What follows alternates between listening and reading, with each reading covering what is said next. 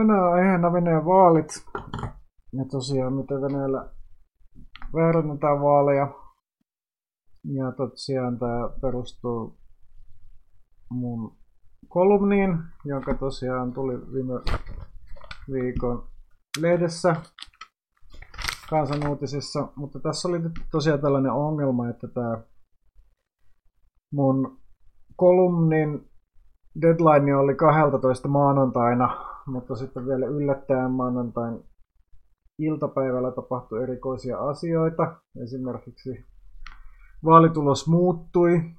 vielä silloin tota, maanantai-päivän aikana. Äänestysprosentti yllättäen nousi,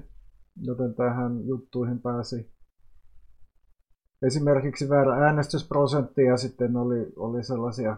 niin kuin skenaarioita, joita ei sitten toteutunut ehkä justiinsa sen takia, että yllättäen tämä jostain sitten tuli, löytyy lisää näitä ääniä, vaikka äänenlaskuista oli tosiaan kulunut tässä vaiheessa jo yli 12 tuntia, kun tämä tota, juttu meni painoon, mutta se on nyt Venäjän vaalien tällainen erikoispiirre, että asiat voikin sitten yllättäen muuttua, kun jostain tietokoneelta sitten löytyykin se todellinen vaalitulos. Mutta ehkä tota, tähän juttuun piti kyllä myös sitten selittää tällaisia ihan perusjuttuja, niin kuin Venäjän vaalijärjestelmästä.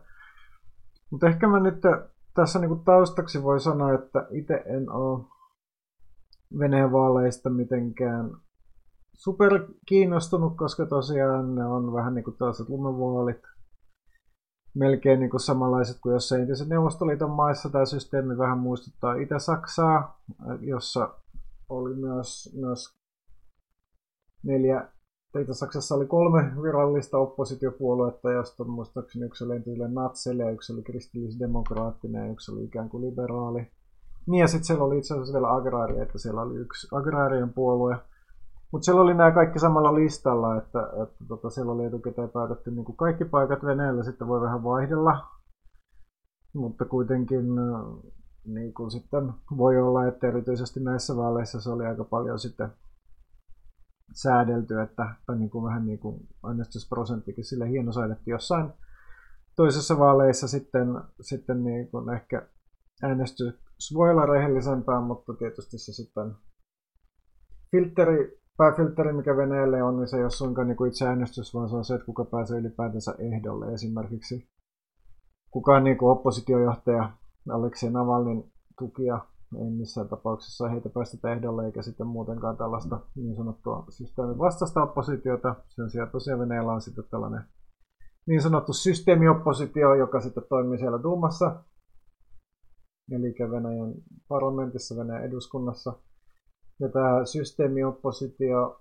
sitten erityisesti niin kuin ulkopolitiikan asioissa aina tukea vallanpitäjä Kremliä sisäpolitiikassa sitten joskus voi vähän harata vastaan, erityisesti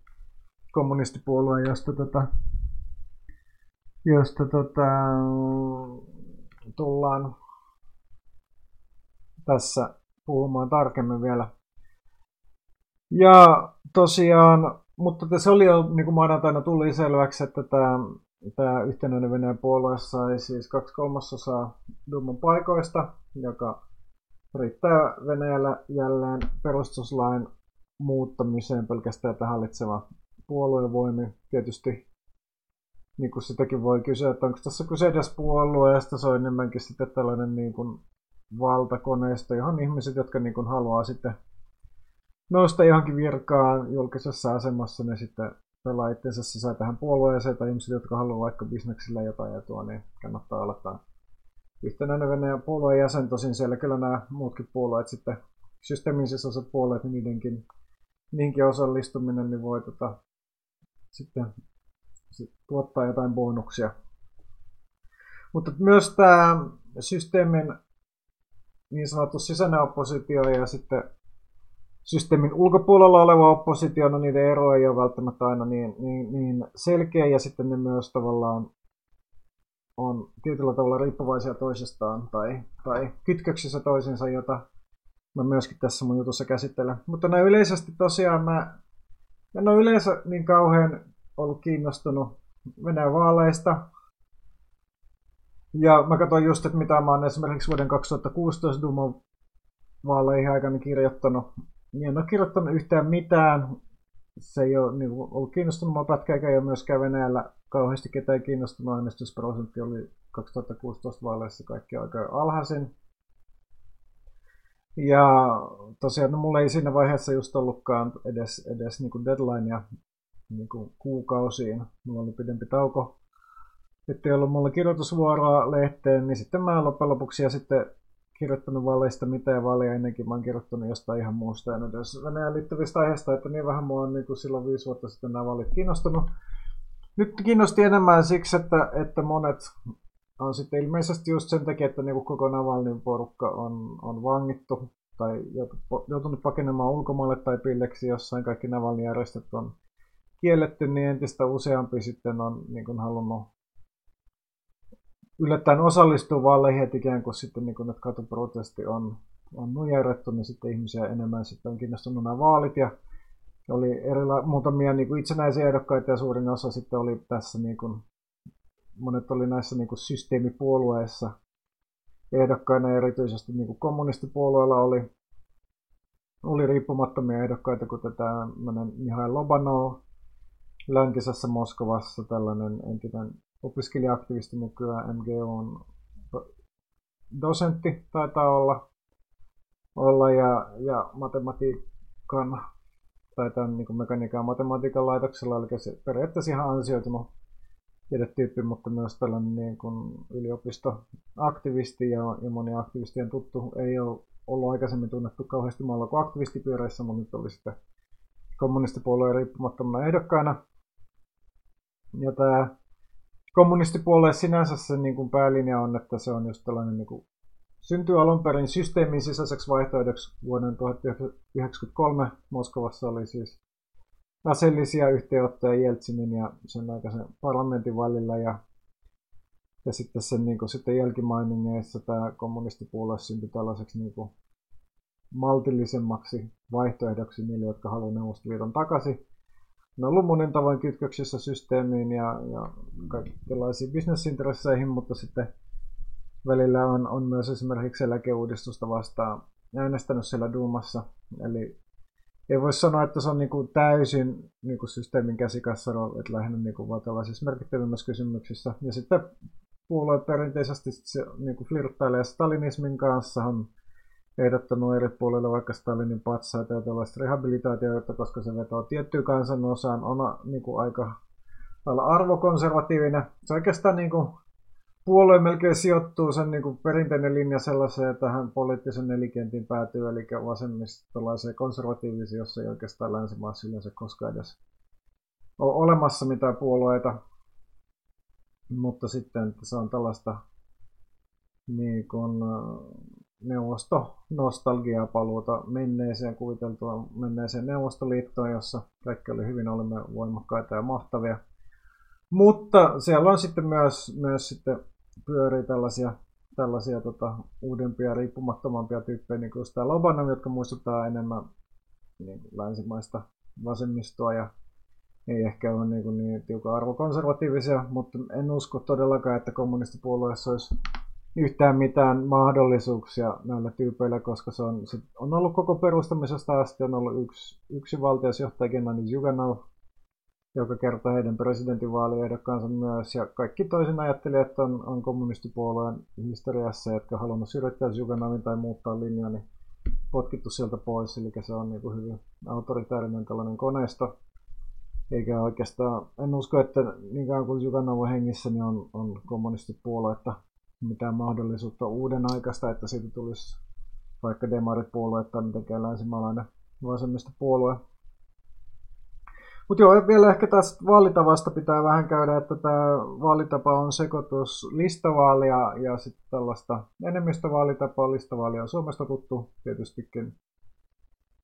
Toisin kuin Suomessa, niin kaikissa muissa maissa, jossa listavaali, niin ei äänestetä yhde, yhtä ehdokasta vaan listaa, ja listalla on sitten puolue itse päättänyt, missä järjestyksessä siellä on ehdokkaat. Näinhän se on esimerkiksi Ruotsissa ja kaikissa muissa Pohjoismaissa ja näin myös Venäjällä, mutta sitten toinen puolisko paikoista. Täällä on tota kuinka paljon, 225 paikkaa, niin sitten on tällaisella niin sanotulla enemmistövaali tavallaan, eli First Past Post, tämä suomenkielinen käännös, on vähän hämäävä, koska siihen ei tarvita edes enemmistöä, siihen riittää, että siihen riittää, että niin kuin saa eniten ääniä, eli esimerkiksi jos 20 prosenttia enemmän ääniä kuin kenellä tahansa muualla, niin sitten tulee ehdokas valitusta näistä, näistä enemmistövaalivaalipiireistä, jossa sitten tosiaan kaikista valitaan vain yksi ehdokas. Ja usein tällaisissa enemmistövaalimaissa niin hän on niin kuin kaksi puolueen järjestelmiä käytännössä niin kuin Britit ja sitten myös, myös Britannia. Ei välttämättä aina, Ranska ei ole, mutta Ranska ei ole sen takia, että siellä on sitten kaksi kierrosta, kierrosta mikä sitten mahdollistaa pienempienkin puolueiden pääsemisen läpi tällä vaalitavalla. Ja, mutta sitten Venäjällä oikeasti tämä niin kuin historiallisesti tämä enemmistövaalipiiri on ollut just se, millä oppositio on päässyt päässyt niin kuin duumaan, koska oppositiolla ei kuitenkaan useinkaan ole ollut niin suurta kannatusta, että se niin kuin valtakunnallisesti saisi kerättyä mitenkään merkittävästi ääniä. Siellä on näillä listavaleissa 5 prosentin äänikynnys, mutta sitten usein tällaiset niin kuin liberaalit, demokraatti, oppositiotyypit on sitten suositumpia Pietarissa ja Moskovassa sitä kautta sitten silloin kun oli aikaisemmin tuonne enemmistövaalitapo, niin se usein pääsi Duumaan. Ja tälläkin kertaa se oli itse asiassa aika lähellä. Et siitä, miksi ei käynyt tällä kertaa näin, niin siitä mä puhun myös vähän myöhemmin. Ja tosiaan, mutta to, se oli useampana vuonna 2000-luvun alkupuolella poistettiin vaalipiirit, minkä jälkeen sitten Dumaan vakiintui nämä neljä puoluetta, jotka siellä niin kuin näissäkin, näissäkin vaaleissa oli ainoa, jotka ylitti 5 prosentin äänikynnys, eli yhtenäinen Venäjä. Yhtenäinen Venäjä hallitseva puolue, kommunistipuolue, josta oli enemmän puhetta. Sitten vielä oikeudenmukainen Venäjä, joka oli alun perin tällainen yritys tehdä enemmän systeemin myönteinen sosiaalidemokraattinen puolue, että voisi viedä kommunisteilta ääniä, mutta nykyään siellä on kyllä joitain sitten ihan, ihan itsenäisiä toimijoita, esimerkiksi Oleg Schein, tuollainen ammattiyhdistystoimija toimia Astrakanista, mutta myös käytännössä niin kuin vaihtoehtona hallitseva puolue, ja sitten on, on Zhirinovskin LDPR, liberaali demokraattinen puolue, joka ei ole liberaali eikä demokraattinen, vaan tällainen niin kuin trumpilainen puolue ennen Trumpia. Me lähinnä tänne Zhirinovskin yhden hengen show ja sitten siellä samanlaisia sirkusahmoja pyörii. Öö, Mutta joo, ja sitten vaalitulokseen, eli, eli tosiaan vajaa puolet äänistä sai, sai yhtenäinen Venäjä, mutta sitten tosiaan näistä enemmistövaalipiirien ansiosta kaksi kolmasosaa paikoista. Mutta vaalien varsinainen niin voittaja tuloksen perusteella oli kommunistipuolue, jonka äänimäärä kasvoi, olisiko ollut 8 tai 9 prosenttiyksikköä, se tuli 20 prosenttia äänistä, millä tosiaan no Suomessa voisi olla jo suurinkin puolue. Mutta tota, mutta tosiaan sitten ei näissä enemmistövaalipiireissä ei mennyt niin hyvin, joten, joten ei, ei saanut yhtä hyvin vastaavasti paikkoja. Mutta minkä takia kommunistipuolue ylipäätänsä saa paljon lisää ääniä, se johtuu siitä, että Aleksei Navalnilla oli, on ollut jo muutama vuoden ajan tällainen viisas äänestäminen kampanja, jossa yritetään keskittää ääniä kaikille muille puolueille, paitsi yhtenäinen Venäjä puolue, puolueelle, ja se sitten hyödyttää ennen kaikkea kommunisteja, koska monissa enemmistövaalipiireissä kommunistiehdokas on se, jolla on niin kuin, suurimmat todennäköisyydet voittaa yhtenäisen Venäjän ehdokas. Eli periaatteessa Navalnin kampanja niin kaikissa vaalipiireissä arvioi, että kuka ehdokas on, on vahvin vastaehdokas hallitseva puoluetta vastaan, jossa vaalipiirissä ei edes virallisesti ollut hallitsevan puolueehdokasta, mutta kaikissa oli joku ehdokas, joka oli käytännössä niin kuin sitten systeemin ykkösehdokas. Ja sitten myös niin kuin listavaaleissa Navalnin kampanja sanoi, että pitää äänestää mitä tahansa Duuman olemassa olevaa puoluetta. Ja niin sellainen tosiaan sitten vielä vaalituloksesta, että Duumaan pääsi itse asiassa nyt uusi puolue, tällainen uudet ihmiset puolue, jolla on tällainen niin kuin maltillinen oikeistoliberaali ohjelma, ja se niin kuin pointti on ikään kuin, että virallinen systeemi on päättänyt, että sitten tarvitaan vielä uusi tällainen systeemi puolue, joka on sitten niin kuin liberaali puolue, joka sitten vetoaa kaupunkien keskiluokkaa ja yrittäjiä tällaisen porukkaa. porukkaa ja, se on niin kuin, ja sitten myös niin kuin kilpailemaan tosiaan Navalny ja kaiken tällaisen järjestelmän ulkoisen opposition kanssa, erityisesti Jabloko puolueen kanssa, joka on tämmöinen niin perinteinen liberaalipuolue, joka ei ole kuitenkaan ollut kauhean, tai niin kuin so, käytännössä melkein sosiaaliliberaalipuolue, eikä ei kauhean kaukana välttämättä edes jostain oikeasta vihreistä näkemyksiltään. Ja tosiaan tämä Uudet ihmiset puolue ylitti äänikynnyksen, mutta saa nähdä, että tuleeko se missään niin kuin, asettumaan Kremliä vastaan missään kysymyksissä, koska se on nimenomaan tarkoitettu tällaiseksi niin kuin, systeemin myönteiseksi liberaalipuolueeksi, laista ei ollut aikaisemmin Venäjällä olemassa. Mutta tosiaan uskon, että, että KPRF voitto just vaikutti, vaikutti tämän hallitsevan puolueen suosion lasku ja tämä viisas äänestäminen kampanja. Viisas äänestäminen kampanjahan on sitten Venäjällä tietysti julistettu terrorismiksi ja jopa niin, että, että niin kuin Apple ja Google suostu venäläisestä sovelluspaikastaan niin kuin poistamaan tämän kampanjan sovelluksen, joka niin kuin sit paikkatietojen perusteella katsoo, että ketä missäkin äänestyspiireissä kenenkin kannattaa äänestää, mikä on tavallaan niin kuin suorastaan käsittämätöntä, että, että niin kuin Google ja Apple lähtee tällaisen niin kuin autoritaarisen systeemin juttuun mukaan. Että se on ehkä ymmärrettävä Kiinassa, joka on niin, kuin niin valtava kasvava markkina, mutta onko Venäjä nyt että Venäjällä, okei, okay, Venäjällä on 140 miljoonaa hen- ihmistä ja aika moni ostaa älypuhelimia, mutta silti niin kuin maailman mittakaavassa se ei ole niin iso paikka, että kannattaako sitten näiden isojen firmojen tuleta mainittaa, mutta ehkä sitten ei ole niin paljon näiden isojen firmojen maineesta jäljellä, etteikö sitten tällaiseen sikailuun kannattaisi lähteä. Mutta joo, silloin, silloin vielä kun maanantai-aamuna kirjoittelin, niin, niin tosiaan itse asiassa vielä niin kuin yöllä. Moskovassa oli 15 näitä enemmistövaalipiirejä ja 12 oli Navalnin suosittelemat ehdokkaat johdolla, mutta sitten yllätys, yllätys, maanantaina päivällä sitten kaikki nämä, nämä niin kuin joka, joka ikinen Moskovan maalipiiri meni systeemi, systeemi niin kuin ehdokkaille, ja myöskin sitten Jabloko-puolue ei saanut yhtä ehdokasta läpi, ja myös tämä Lobnikov, joka, jonka puolesta niin kuin moni, moni tällainen aktivistityyppikampanja on siellä läntisessä Moskovassa, niin myöskin tipahti. Ja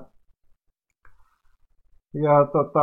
ja siinä sitten niin kuin moni usko, että nimenomaan tietokoneäänestäminen oli tämä, että millä tämä vaalivilppi toteutettiin, että siellä oli tosiaan niin kuin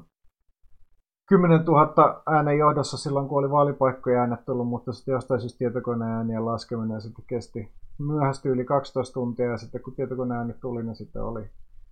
olikin siellä sitten yhtenäisyyden ehdokkaalla 20 000 ääntä enemmän niissä tietokoneäänessä, mutta tämäkin on niin kuin asia, mitä on mahdotonta mitenkään varmistaa, ja tietystikin niin kuin varmastikin on niin, että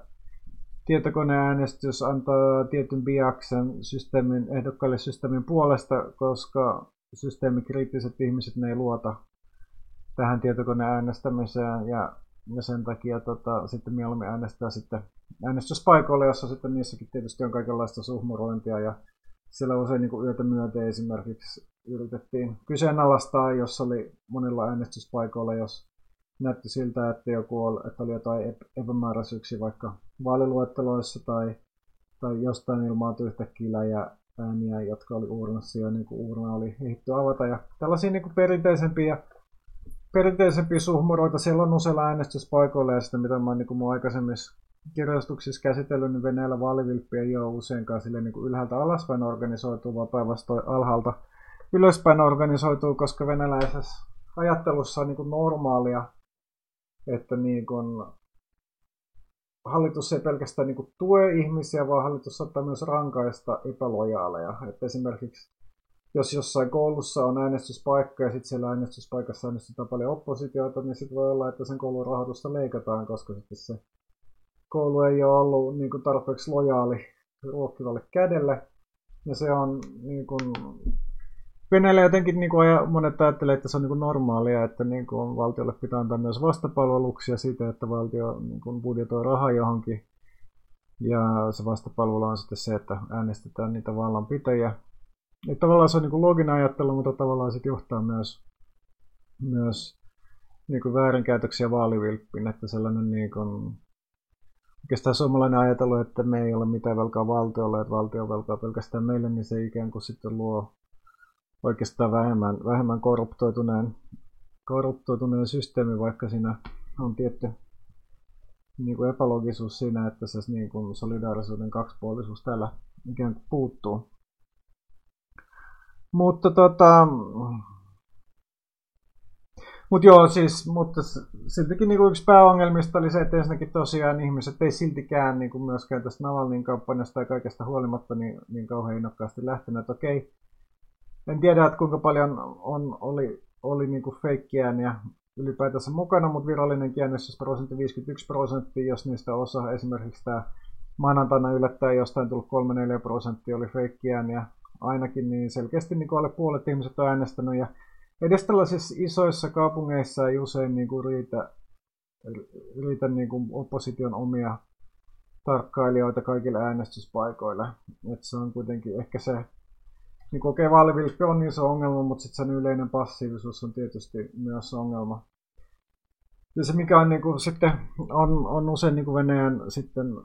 äänestystulosdatasta, niin kuin tällaiset niin kuin data, data niin kuin tutkijat sitten sitten tota, yrittää niin kuin arvioida pelkästään datan perusteella, jos siellä on niin kuin anomalioita, että tota, kuinka paljon niin kuin suuri se vaalivilppi on. Että yksi esimerkiksi kriteeri on se, että periaatteessa äänestysaktiivisuuden, äänestysaktiivisuuden ja,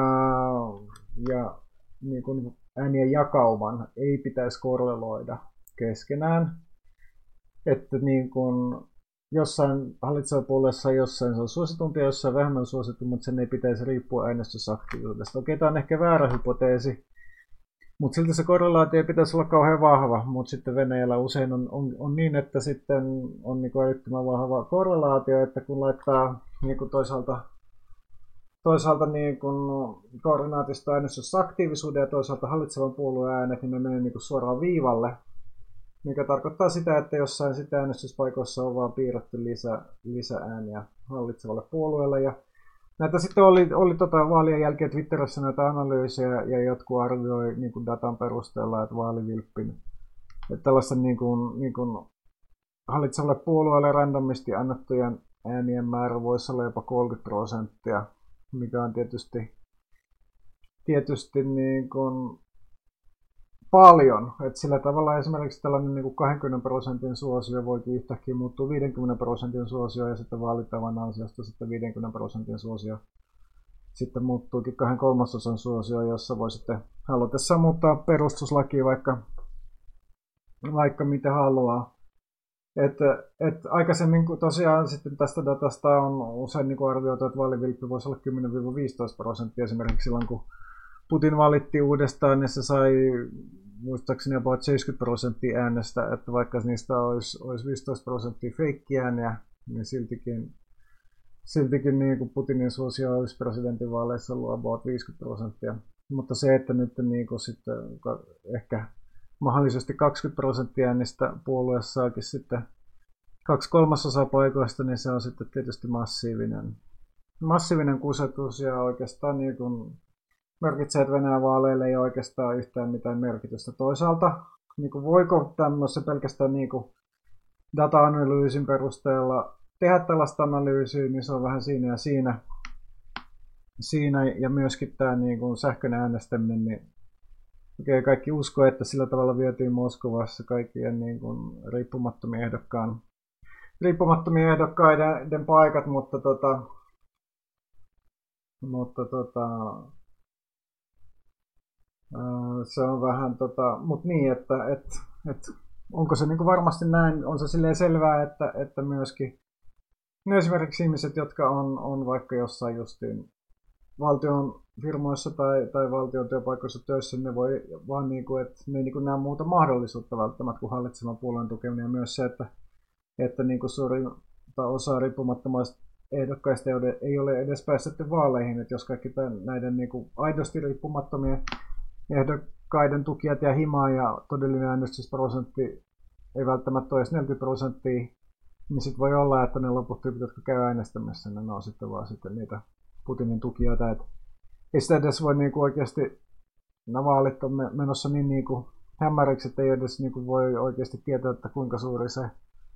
kusetuksen ja huijauksen määrä siellä ylipäätänsä on. Ja tämä oli vähän niin kuin ennalta arvattavissa, mutta me jotenkin sitten just sen takia, että monet mun kaveritkin, jopa tällaiset entiset anarkistit tai ehkä jopa nykyiset anarkistit, ne oli sitten näillä äänestyspaikoilla. Erityisesti niin kuin tuolla läntisessä Moskovassa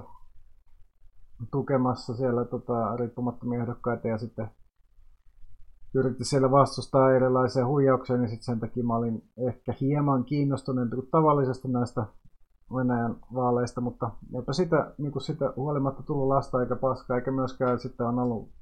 muutamia mielenosoituksia näiden tota, niin kuin vaalivilppiä vastaan, mutta eipä niistäkään oikeastaan tullut mitään kiinnostavaa, koska se on niin kuin, oikeastaan niin kuin kommunistipuolueen strategia, että viimeiset 20 vuotta ne on kaikkia vaaleja protestoinut, järjestänyt muutamia mielenosoituksia, haastanut vaalituloksen oikeuteen. Tietysti sitten niin kuin oikeudessa kaikki nämä kommunistit on hävinnyt nämä oikeusjutut vaalivilppiä vastaan ja, ja sitten tota, eipä sinne sitten mitään, sitten on mennyt taas seuraaviin vaaleihin ja kovasti sitten ollut paheksunut sitä, mutta se on tavallaan niin kuin niiden duuni, että ne on siellä systeemin sisällä ja, ja sitten tota, ikään kuin esittää vastustavansa sitä, vaikka ei niin kuin oikeasti vastusta ja, ja tyytyy niin kuin siihen osaan, mikä heille on annettu. Ja oikeastaan niin sitä mukaan sitten, kun jotkut riippumattomat ehdokkaat menee sitten kommunistipuolueessa tai, tai Navalny niin kuin juttu kehottaa kommunistipuoluetta äänestämään, niin sitten se, se tota, aloite sitten mukaan siirtyy sitten sinne kommunistipuolueelle ja, ja me, myös merkkaa sitä, että myöskään niin kuin, oikeastaan mistään katuprotesteista ei tule välttämättä yhtään mitään, koska ne katuprotesteissakin sitä aloite ei ole ei ole millään niin kuin, riippumattomilla tyypeillä, jotka sitten strategisista syistä äänestää kommunistipuolueella, että vaan se on sitten sillä kommunistipuolueella ja, ja sitten tietysti, tietysti tota, niin kuin Venäjällä taas livat, eli ei ole oikein käynyt edes helposti suomeksi niin tällainen sana, että, niin kuin, että järjestetään jotain, mutta niin kuin, niin kuin tarkoituksenmukaisesti tehdään se, se tai helvettiä. Mutta joo, eipä tässä tota, tällä kertaa sen enempää, jos on jotain kysymyksiä. Kiitos kaikille, jotka jakso, jakso kuunnella, kuunnella tätä tiistai-iltana mun, mun yksin puhelua Venäjän vaaleista. Tavallaan vähän surullista ja masentavaa toisaalta oli täysin odotettavissa. Ehkä tota, enitenhän tietysti harmittaa kavereiden puolesta, jotka siellä niin pari päivää tappeli, tappeli tota, joidenkin vaalikomission puheenjohtajan kanssa ja yritti estää sitä vaalivilppiä Pietar, lähinnä Pietarissa ja Moskovassa, mutta